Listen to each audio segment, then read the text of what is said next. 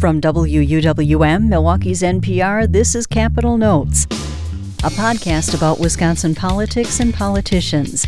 I'm Marti Mikkelson. Each week I discuss noteworthy developments with J.R. Ross, editor of WisPolitics.com. Here's our latest conversation. So, JR, a group of Republican state lawmakers flew to Arizona over the weekend to observe the recount of 2 million ballots that is taking place in the Phoenix area. Democratic President Joe Biden narrowly defeated former Republican President Donald Trump in Arizona in November, and some have questioned the results, so a public review is underway. State Representative Janelle Brandtjen, who chairs the Assembly Elections Committee, spearheaded the trip to Arizona. And it happens after Assembly Speaker Robin Vos hired some former police officers to conduct an audit of Wisconsin's 2020 election and submit findings this fall. Brandtjen's committee will oversee that audit. So, what do you think the Wisconsin lawmakers expect to learn by observing the recount in Arizona? Uh, to be honest, we're not sure because they really haven't uh, said much publicly about what they're doing or, or why. Um, we hope to find out more in the coming days, but what is clear is that the legislature has been moving forward with a number of election related bills that they're trying to get knocked out. Republicans are uh, before the end of the month for two reasons. One, uh, they're not supposed to be on the floor in July uh, and won't come back, come back into the fall. And two, they have uh, the, the Republican State Convention the end of June in the Wisconsin Dells, and there's definitely a push by Republicans to get some of these election bills done so they can tell the Republican base, hey, we know you have concerns about what happened in November and how things were run. We're listening and we're trying to do something about it. Well, do you think this signals that Janelle Brandtjen wants Wisconsin's audit to be conducted in a fashion similar to Arizona's?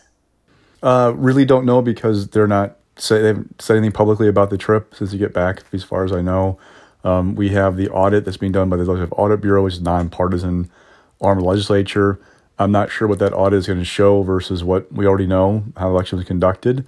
Um, it's going to be interesting to see whether that audit is something that pushes a, a new round of bills this fall because the ones they're doing right now, we all know the governor's going to veto them. He's made clear about that.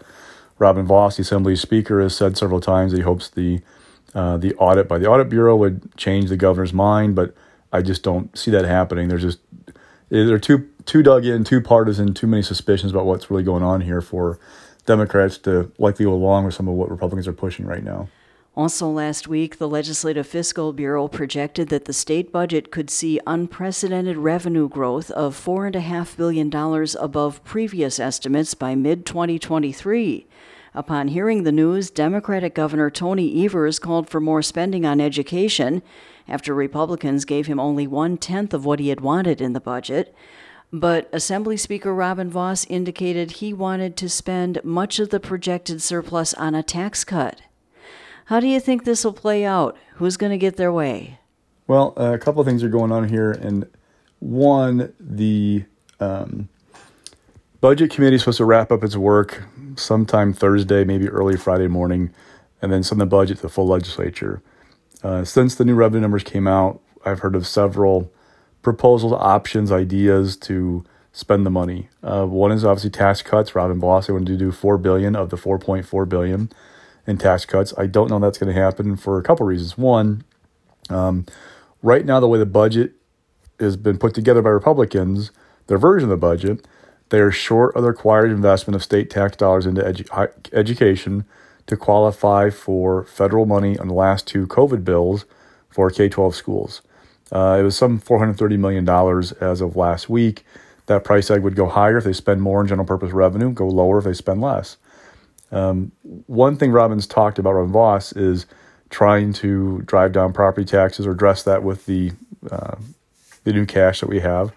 One way that you could do that is to put more state money into uh, it's called categorical aid. It's, it's spread evenly among schools but leave the spending cap in place and how much you can spend per student.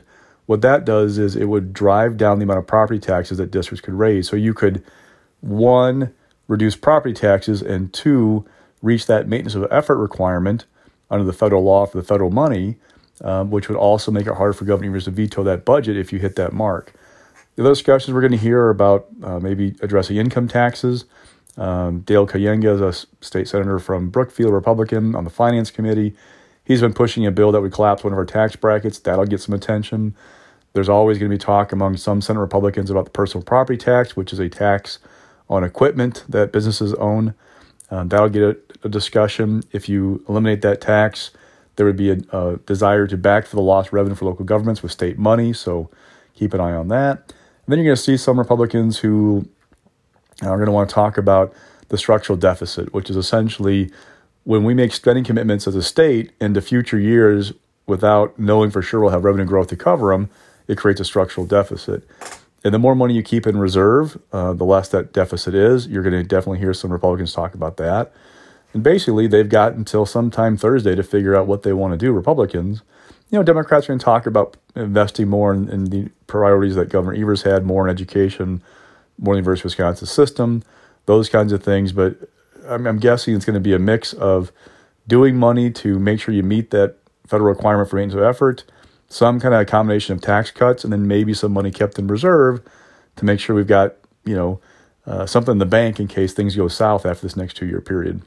And finally, Governor Evers' administration secretary Joel Brennan revealed last week that he's not sure what Foxconn is ultimately going to manufacture at its site in Racine County.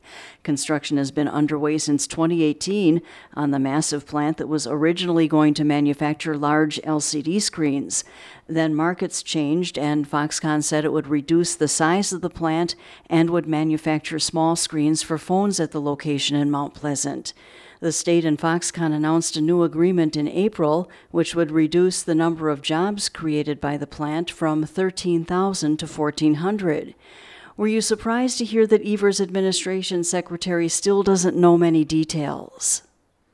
Well, I think that's part of the reason why they signed the new deal with Foxconn, so they have to worry about it anymore. It doesn't matter if Foxconn makes widgets or flat screen TVs or electric cars or servers or whatever. Now it's all about did you create the jobs you're supposed to? If you did, you get the credits. If you didn't, you don't.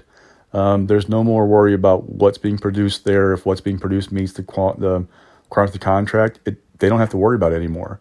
Um, so that deal provides some certainty. Now it also lowered the bar for Foxconn to qualify for credits, but those credits are much smaller than they were before, um, and it just provides some certainty. So yeah, I mean it's not a surprise that the you know Foxconn with this history that it's not really telling people for sure what it's doing or has it settled on something, but two, I, I don't know that Evers administration cares that much anymore because it doesn't impact how they approach Foxconn or what the tax credits are for that company. That's WisPolitics.com editor J.R. Ross.